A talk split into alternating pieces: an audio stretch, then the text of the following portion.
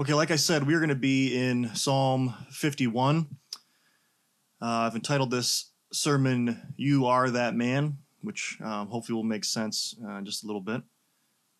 Um, like I mentioned earlier last week, I didn't get the chance to talk to you, to talk to my church, to talk to my friends, to talk to talk to my family that I care about so much. Um, and and it was a good thing. I'm I'm thankful that we were able to meet um, as uh, three different locations uh, all together, unified um, in our corporate uh, lament and uh, confession um, and grief as a church.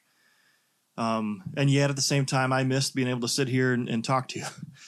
Um, and so, I want to spend just a, a minute explaining um, some decisions that we've made uh, as a church, and and I'm, I'm allowed to say we now because I have uh, other elders with Josh and Paul, and I'm thankful uh, for that. That this isn't just me trying to figure this out. I am so grateful for those men. Um, well, uh, that didn't take long. Uh, in my life, they have uh, they've they've been great and a big help. Um, let me start off by saying right now, um, in the in the the wake of obviously uh, the death of George Floyd and Ahmaud Arbery and uh, everything that's been going on and, and COVID 19 and, and all these different things, but specifically with this and, and, and the Black Lives Matter movement and all these different things, I have trusted voices and me personally that are saying almost the exact opposite of what I should be doing, what we shouldn't be doing, what I should be calling out as sin as my church, as the pastor, what I should be marching toward, and yet you shouldn't be doing anything. We should be sitting. This has not been easy on me. And, and I'm I'm so thankful. All of you who reached out through text, email, phone call, saying what's going on, what are we doing?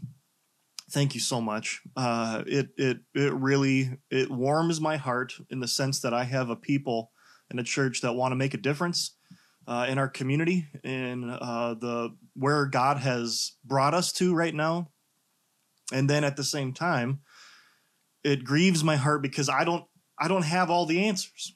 And and so let me let me tell you though why now a little bit more understanding hopefully is why we as a church have decided to sit, to listen, to lament, to confess, and to grieve together. I want I just want to talk about that briefly.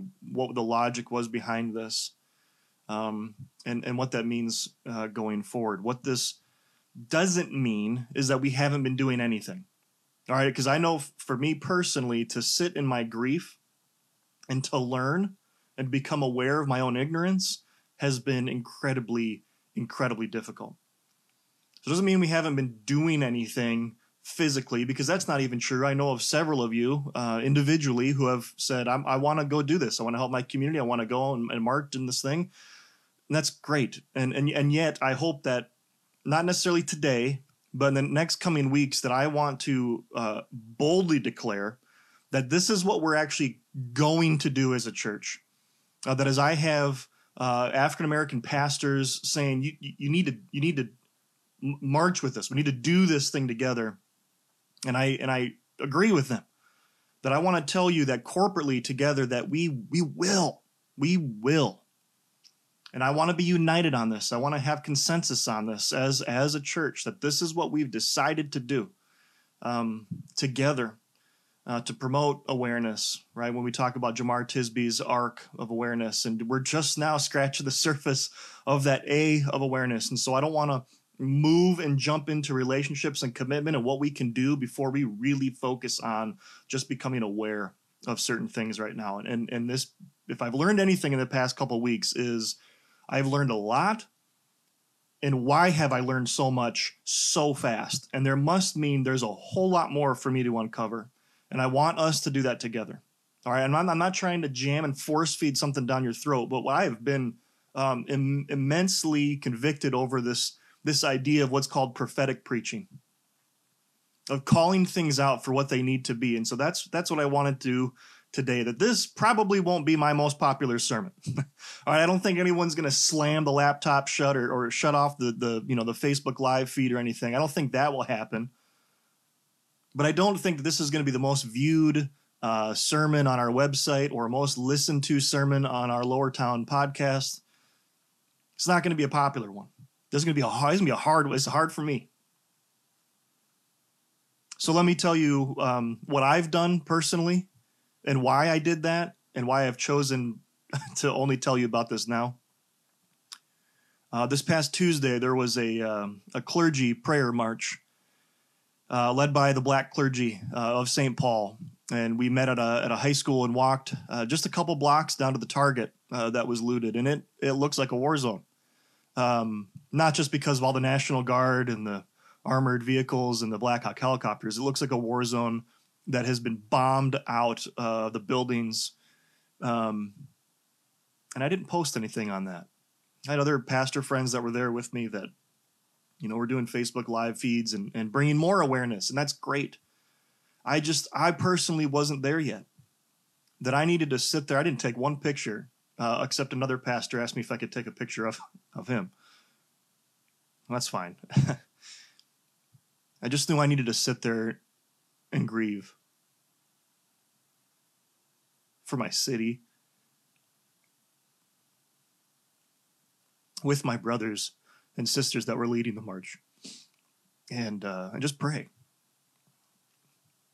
Um, and then on Thursday, as a lot of you know, that uh, George Floyd's uh, funeral was just right across the street from our downtown location.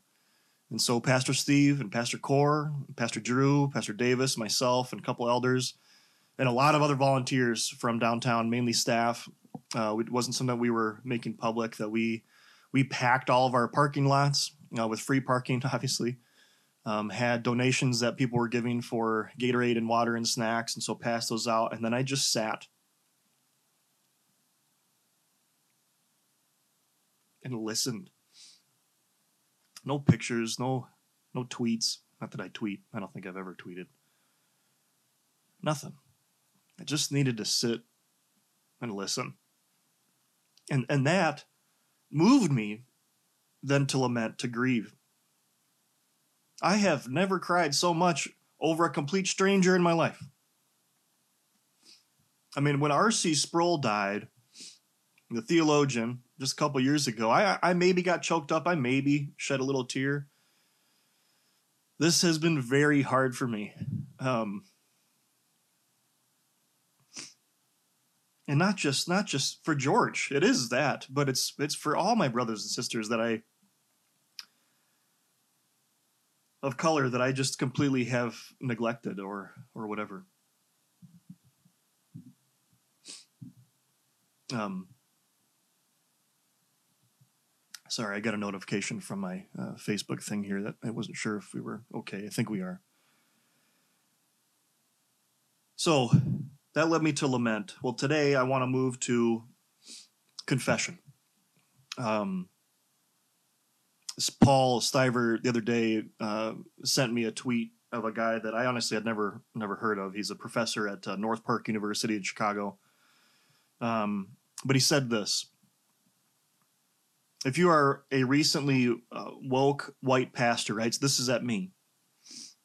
If you are a recently woke white pastor and your answer is to go out there and to fix the problem yourself, you are not that woke. Take the time to lament and mourn the long history of racial injustice before trying to be the white messiah to a problem you just woke up to. That's why, and that just, he just tweeted this yesterday but that that is where we're at. That's where I'm at as a pastor. That's where we are at as elders. That we want we don't want to rush into anything. That we want to we want to lament. We want to listen. We want to learn. So, let's move into Psalm 51.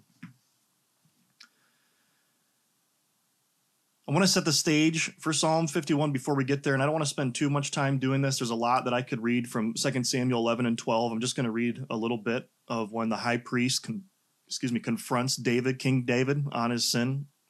So you have King David, the most powerful man probably in the in the world at this time. That he's out on his rooftop and he goes outside and he looks at another building next to him and he sees a beautiful woman named Bathsheba taking a bath. And the thing is, David, which which Samuel is going to call him out, already has wives. Right, he already has multiple wives. All right, and so so him to see her, and then remember he's the king, so he invites her over. He doesn't invite her over. He sends people to go to go get her, bring her to me. And I don't think Bathsheba was wooed in this, right? So we could probably have a little bit of, of rape that happens in this situation. What's she supposed to say? What's she supposed to do in this instance? She gets pregnant from it. He then tries to cover it up, right? Cover up his sin, you know? Call it, uh, I don't know, conception gate, or that sounds like a sounds like a anti-pregnancy thing. That's not sorry. Jokes are not funny right now. I wasn't trying to be funny. I just said, you know, I, you know, you guys know me. I say things sometimes, and then I go, "What? What was that? Why did you? Why did you?" He tries to cover up the fact that she was pregnant, and he does that by inviting his uh, her uh, husband back, Uriah, to to sleep with her and maybe cover up the fact that she's pregnant. And, and then he's just an upright guy, and he's like, "No, I'm not going to go sleep with my wife while my men are sleeping in their tents outside." Uh, they were in battle. So then King David says, All right, we'll send him to the front lines. And, and, and as a king, the government who has power, he then gets him killed. And then he marries Bathsheba again to cover it up. And he thought it's all covered up. Okay, so that's what's happening right now. And this is 2 Samuel 12, 1 through 7. It says, The Lord sent Nathan to David. He's the high priest, sends him to the king. And when he came to him, he said, and he just goes into a story. There were two men in a certain town, one rich and the other poor. And again, he's going to explain this because you you have wives, you have everything that you need right now, and and you're going to go after the, this one lamb. Okay, so this is the story again. The, a rich man had a very large number of sheep and cattle, but the poor man had nothing except one little ewe lamb that he had bought. He raised it, and it grew up with him and his children, and shared his food, drank from his cup, and slept in his arms, and it was like a daughter to him. And now a traveler came to the rich man, but the rich man refrained from taking one of his own sheep or cattle to prepare a meal for the traveler who had come to him. Instead, he took the ewe lamb that belonged to the poor man and prepared it for the one who had come to him.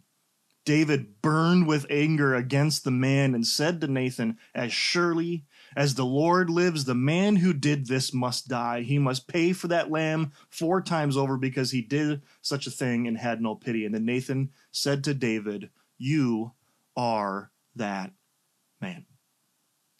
That David had stuffed his sin down, that he had hid it so well that he became a hypocrite and started calling people out on their own sins, but yet he didn't even examine his own sin. And so this is the psalm that he pens, Psalm 51, after this moment that he goes and, and pens this psalm to confess to God. At the beginning of this, there's a there's a title that says for the director of music. This is, a, this is a psalm of David, but it was written for the director of music to be to confess corporately. This was a corporate confession, and so I hope that we can do that. Now, built within corporate confession is also individual confession. I used to share this as a as an illustration, as a joke, uh, four or five, six years ago. I used to say, uh, as an illustration, that if President Obama were to write uh, or to say that every American citizen is going to get a check for thousand dollars. Okay, he's saying corporately every every American is going to get a check for thousand dollars. Well, guess what? I'm going to get a check that says Brian Silver, one thousand dollars, signed Barack Obama. It used to be a joke, but now it's that actually happened, uh, which is sad. Um, okay, so now it's no longer an illustration. It's like, yeah, that remember that thing happened where every American uh, got money, uh, stimulus package, but then you got the check that's that's this, and that's it's corporate confession, but there's also a really big individual confession that needs to happen on this. So let's jump into Psalm 51. David says this, and I hope that we would we would say this as well. Have mercy on me, O God, according to your unfailing love. According to your great compassion, blot out my transgressions, right? Just remember, like in elementary school, we'd have that whiteout. Uh, some people, we just, you know, I just had like the normal, like you dip it in the thing like nail polish, and, and what some people had the cool, it was like tape. You could zzz, uh, over it. That was pretty cool. But then you there's there's ways around that, right? You could hold up to the light and you kind of see through it, and got messy. And so David realized, yeah, I don't want to just blot it out. I don't want to just white out here. Wash away all my sin and cleanse me from all my sin. For I know my transgression right? He's realized, I know what I've done now. I, I, I've always known what I've done is wrong.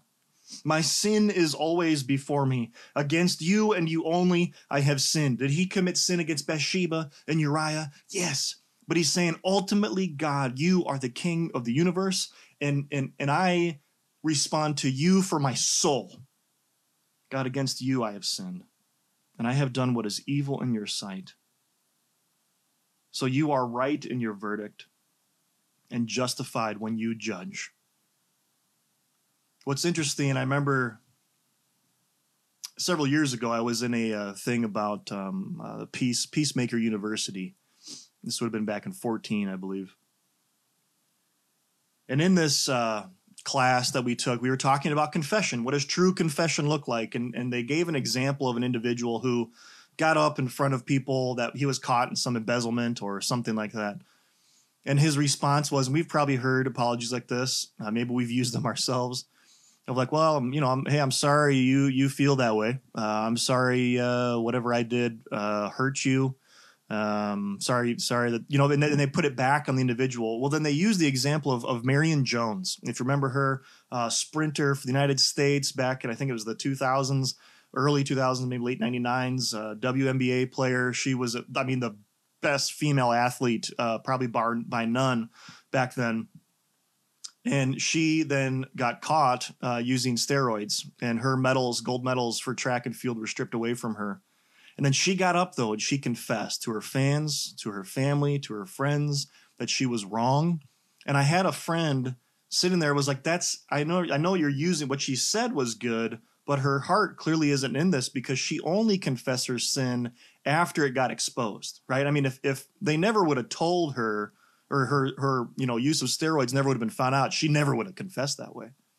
Well, the fact is her her usage of steroids was pointed out and her response was correct. And that's exactly what's going on here with David. That he is called out on his sin and he says, I am wrong on this. And I think this is how a lot of the, the moderate white Christians, whatever you want to label uh, myself or a lot of other people, even listening to this right now or watching this, I think this is us. I think we're finally being called out. I think our sin is being exposed, and we have an option now to recoil to say, "Man, what? Do you, this is not me. This is not I'm not. I, that's not me. I'm not implicit in this. I didn't know. I don't own slaves. Or there's all those phrases that we could use and say. But I think we need to sit and recognize we've. Been, it's been pointed out. As for me, I've been wrecked by this this last couple weeks. This is true confession. Continuing verse 5 Surely I was sinful at birth, sinful from the time my mother conceived me. He's not saying that sex and having kids is, is sin uh, within marriage. He's he's clearly saying here um, that from from the time I was born, I've been I've been de- I've been deceitful. Um, I am I am totally depraved in my humanity. He says, Yet you desired faithfulness even in the womb. You taught me wisdom in that secret place. Cleanse me with hyssop, and I will be clean. Right? Wash me, and I will be whiter with whiter than snow. And I, have talked about this before. If you've been around Lower Town, that going back in Leviticus, if somebody had some kind of skin ailment or uh, some kind of leprosy, that once they were once they got healed from that, they would then have to go to the priest, and the priest would take a branch of hyssop, dip it in blood, and he would go to them and say, "You're clean, you're clean, you're clean," and ceremoniously sprinkle them with this to say, "You've been cleansed of your uncleanness." You've been cleansed of why you have to be in exile. He's saying, Bring me back. I'm in exile because of my sin, because of what I've done to Uriah, to Bathsheba, to my people, and to you, ultimately, God. Cleanse me now from that. Let me hear joy and gladness. Let the bones that you have crushed rejoice. That as we are crushed under the weight and reality of our own sin, to know I can have joy. I mean, I, I said we don't have to sit here forever. That's the whole point of the gospel of Jesus Christ. And I say this every week to send us off that you've been set free to be free. You've been set free not to go back to the yoke of slavery, but to be free. And so confess it and let's go be free and help and live the lives that we've been called to live. Hide your face from my sins and blot out all of my iniquity. And so he's going to transition here from, from repentance now to a cry for help. Say, I cannot do this on my own. And I think that's where we all should be. Say, I need to confess my sin. I can't do this by myself. And that's where the Holy Spirit comes into play. Verse 10 Create in me a pure heart, O God, and renew a steadfast spirit within me. Do not cast me from your presence or take your Holy Spirit from me. And it's a beautiful thing about being on, on this side of the cross of Jesus Christ is that we have been sealed, those of us who have put our faith in Christ, that we have been sealed. We've been united with the Holy Spirit, and it won't be taken away. That we have the Spirit to, to help us restore to me the joy of your salvation and grant me a willing spirit to sustain me, and then I will teach transgressors your way. To say that I can actually repent, that you can help me, and I can actually help other people see they're wrong in this way. I hope that would be all of our hearts. So that sinners will turn back to you. Deliver me from the guilt of bloodshed, O God. Deliver me from the guilt of bloodshed, O God. You who are God, my Savior, and my tongue will sing of your righteousness. Open my lips, Lord, and my mouth will declare your praise. I want to just spend a little bit of time looking at these next three verses here. He says, I'm going to, or four, I'm going to read them, and then I want to talk about them.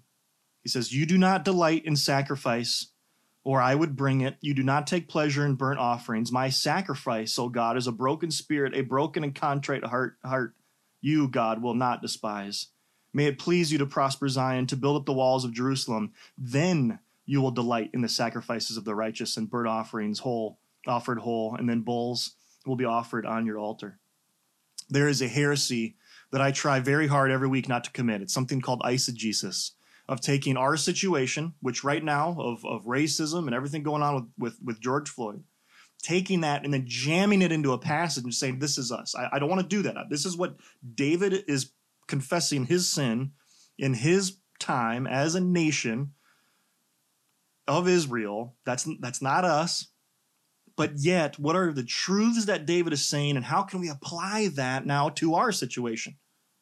And I think I can exegete this passage. I can say, this is what David is saying for his time. How can we apply it? I think this is how we can apply it. I think we can look at verse 16 and say, You do not delight in sacrifice, maybe works, maybe maybe marching, going and doing something specifically right now, corporately right? If, if that's all it took, if I just had to go do this thing and then I could just be re- relieved of my guilt, then let's go do it. I don't think that's what God has called us to do. And I think what David says right here, and we're going to get into this my sacrifice, oh God, is a broken spirit, a broken and contrite heart. God, you will not despise. That we need to be broken over our sin on this matter of racism and injustice. And then verse 18, may it please you to prosper St. Paul, to build up the walls of Minneapolis, then you will delight, right? Then, then we can go and act. Then we can do something when our hearts are in the right place. So then, let's repent. As your pastor corporately, I want to just share something. I, I went to a several Christian schools, high schools, um, universities, but um, one in particular, the one that I graduated from, uh, predominantly white. Um, I had several uh, friends of color uh, in my school, in my class. Um, and recently, just in the last month, um, that they started a um, kind of alumni of, of uh, Schaumburg Christian School group on Facebook that I've been part of. And I have been incredibly convicted by my friends that have been posting about how hard it was for them uh, in school. One of them in particular just posted this, and so I just want to read this uh, because this was me. This was, I mean, you rewind the clock probably six months, uh, and I didn't understand this, and so um, I had a, a, girl in my class who who posted this. The source is unknown. But let me read this. It says, "If my spouse comes to me in obvious pain and asks." Do you love me? An answer of, I love everyone, would be truthful but also hurtful and cruel in the moment. If a coworker comes to me upset and says, My father just died, a response of, Everyone's parents die, would be truthful but hurtful and cruel in the moment. So when a friend speaks up at a time of obvious pain and hurt and says, Black lives matter, a response of all lives matter is truthful, but it is hurtful and cruel in the moment. That was me, and I didn't. I didn't get it. I didn't. When Black Lives Matter and their movements first started coming out, it was just like, don't all I all lives matter, man. Why why are you just singling out? So so. And I've had to confess I've had to corporately say this is about our brothers and sisters that are hurting right now and calling us out on our sin that we need to confess. That might be a corporate thing that we need to do, but again, this is also an individual thing. And what this what my awareness of certain sins has has made me do because of this Facebook group and different things that I've called, I've emailed, I have Facebook message my friends of color that I was implicitly responsible within racism. I remember at my school that there was a girl in my class uh, that we were doing a play, and she was a fantastic actress uh, as far as high school acting goes, I guess. Uh, I could say the same thing about myself. And uh, she wanted to try out for this role, and my teacher said that well, that wouldn't make sense. That was the daughter of of two white people. You can't have this role because you're you're dark complexion. So she was robbed of a role in a play that she wanted to be part of because of her skin. And I just sat back and was like, yeah, I, I mean, I guess that kind of makes sense. I'm, I'm implicit in that racism. That I can't just stand up my for my friends. I can't just say, hey, maybe we should think about this. Maybe we could like add a line to the play to say we've adopted this child. Or I mean, is it that difficult to do we even have to say that? I think people know her skin's different. It's not a big deal. Explicitly, though, I I recently reached out to several of my friends, and I had to confess I didn't get specific with them, but at times that I was explicitly racist. And I remember I remember distinctly, and I think in in my corporate confession, in my own awareness, the Holy Spirit for whatever reason, just brought back a flood of memories. And for me to say, "Hey, I'm just, I'm just messing around, man. I'm just kidding." That's, fu- it's funny, isn't it? No, it's not funny. And the thing that broke my heart, unanimously, all my friends wrote back and said, "To be honest with you, Brian, I, uh, I don't remember you ever doing anything or saying anything, but I don't remember that instance because it was just every day. It just happened all the time.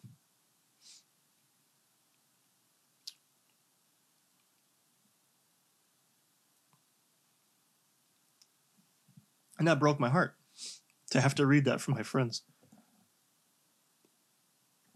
Because I have no idea what that's like. I don't get made fun of every day. I don't get teased about slavery because of the color of my skin. So now let's make this personal, can we? if we're not there yet, let's let Jesus do the talking.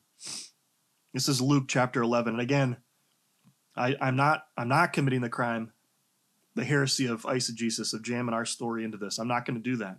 I, I think this is very explicit. Because when we read the Bible, we need to write ourselves, we need to act as if we're a character here. And in here, the villain of this story is the Pharisee. This passage is not in the Bible so that we can sit back and go, man, those Pharisees 2,000 years ago, what jerks. This is here so that I can say, is that me?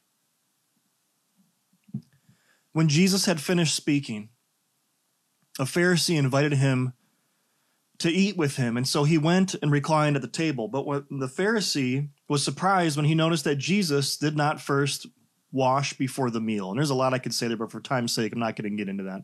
It was a ceremonial ritual that wasn't even based in the Bible. It was extra biblical text that had been written.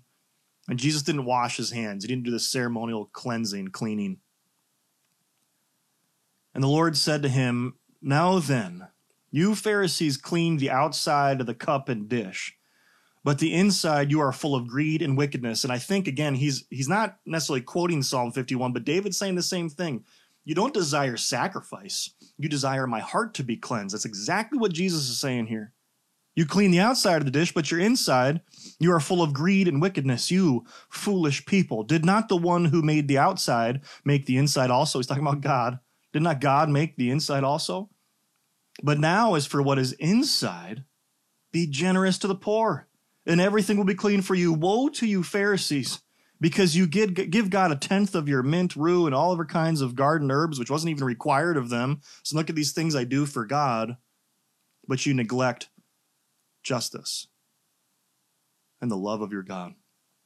You should have practiced the latter. You should have loved God by your tithes without leaving the former undone, without loving justice and God. He goes on, woe. And this is not, woe doesn't mean like, hey, man, watch out. Like, hey, watch where you're, you're walking on thin ice here. This is condemnation. Woe.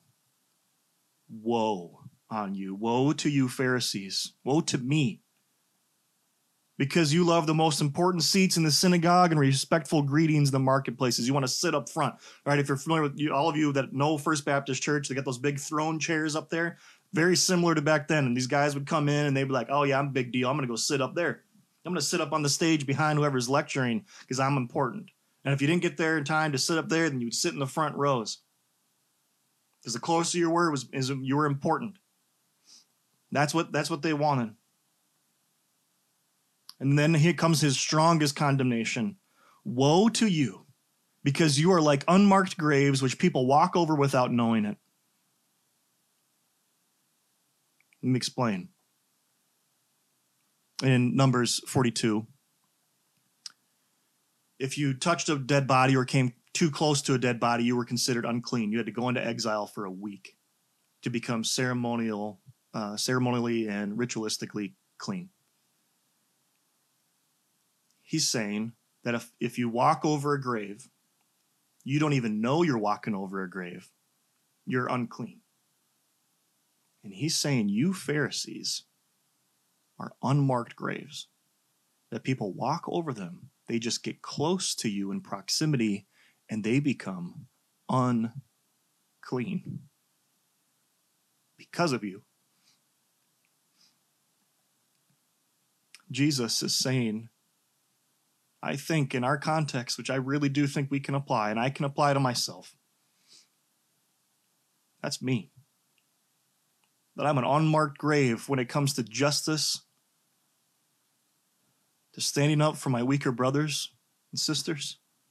That my, I might not even know my influence is causing them harm. But now that it's been exposed, I need to repent. And I repent to you.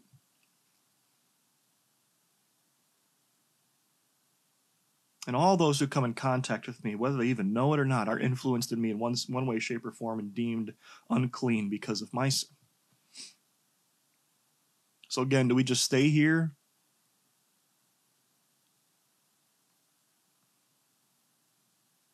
Last night I was reminded of a a quote in the middle of the night. I don't know what time it was, but my son Jack was just screaming for no reason. We couldn't figure it out what was going on. And I finally just said, maybe he just needs some water.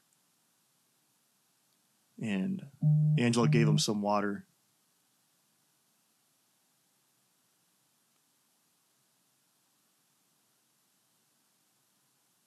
And uh, she came back in and said he just chugged all that water. And uh, when her response, though, when coming back into the room, wasn't, oh man, all he needed was water it was a I'm sad that he he needed water. and it's okay if he wakes me up for water. And it was I was reminded of a Tim Keller quote. It says the only person who dares wake up a king at 3 a.m. for a glass of water is a child. We have that kind of access. We have that kind of access. Before I move on, I just I need to say this real quick. My wife just sent me a text and said, "You just said that I need to stand up for my weaker brother. That doesn't mean my weaker brother, as in because your, your skin color is different, you are therefore weaker. That is not what I meant. What I meant was I need to stand up for those who can't stand up for themselves. They're weaker voices in that sense, that as the majority, that as your pastor, I need to stand up. And so that's that's what I meant by that. So I hope that, that you understand that. So moving on here to Psalm, going back to Psalm 51, when, when David says, Have mercy on me, O God, according to your unfailing love, according to your great compassion, blot out my transgression, wash away my iniquity, and cleanse me from my sin. Guess what? We now get to do that. Jesus, his blood has washed us from our sin. He has cleansed us from all unrighteousness. And so I can look at then John, 1 John 1, 5 through 10, and say, This is the message we have heard from him and declare to you God is light, and in him there is no darkness at all. If we claim to have fellowship with him and yet walk in darkness, we lie. And we do not live out the truth. But if we walk in the light as he is in the light, we have fellowship with one another. And the blood of Jesus, his son, purifies us from all sin. That we can be purified from our sin. That the only person who dares wake up a king at 3 a.m. for a glass of water is a child, and we have that kind of access. That we can say, I've sinned, and he can say, You're forgiven. But then go and sin no more. That we are called to action. And so, just closing in gospel application, I want you, I want you to examine your heart. I want you to examine your own heart And if you say, man, I, I don't know, right? There's, there's blind spots. We all have blind spots. We might say things that we don't mean, like I just did. Examine yourself, but then call your friends. Talk to your spouse. Is there something in me that, that I say or do or I don't say or I don't do? But then I think we need to rest in the forgiveness that God offers through Christ and the empowerment of the Holy Spirit to keep repenting, to have a life of repenting and being made into that perfect image of God, his Son, Jesus Christ. Let me go ahead and close in prayer, and then we're going to move on into a time of confession, a time of repentance as we take the Lord's Supper together. So you bow your heads and pray with me. Father, you are good. You are gracious even to a sinner like me. I thank you for the wounds um, that you've exposed that I have caused in the past. I pray for my friends, my brothers and sisters of color that um, I have hurt. Um, and I pray that now, just these past this past month, that as we, um, as a church, uh, corporately, individually, need to confess that we need to repent, and that it would be authentic. And then when we do that, when we have a contrite and broken spirit, then, then we can move. That when we clean the inside of the cup, then we can actually start saying, hey, now what can we do on the outside? So God, would you would you help us as we move forward? We love you and we thank you for the freedom that you have from sin, from all sin, because of the finished work of Jesus Christ on the cross. It's in his name that we pray. Amen.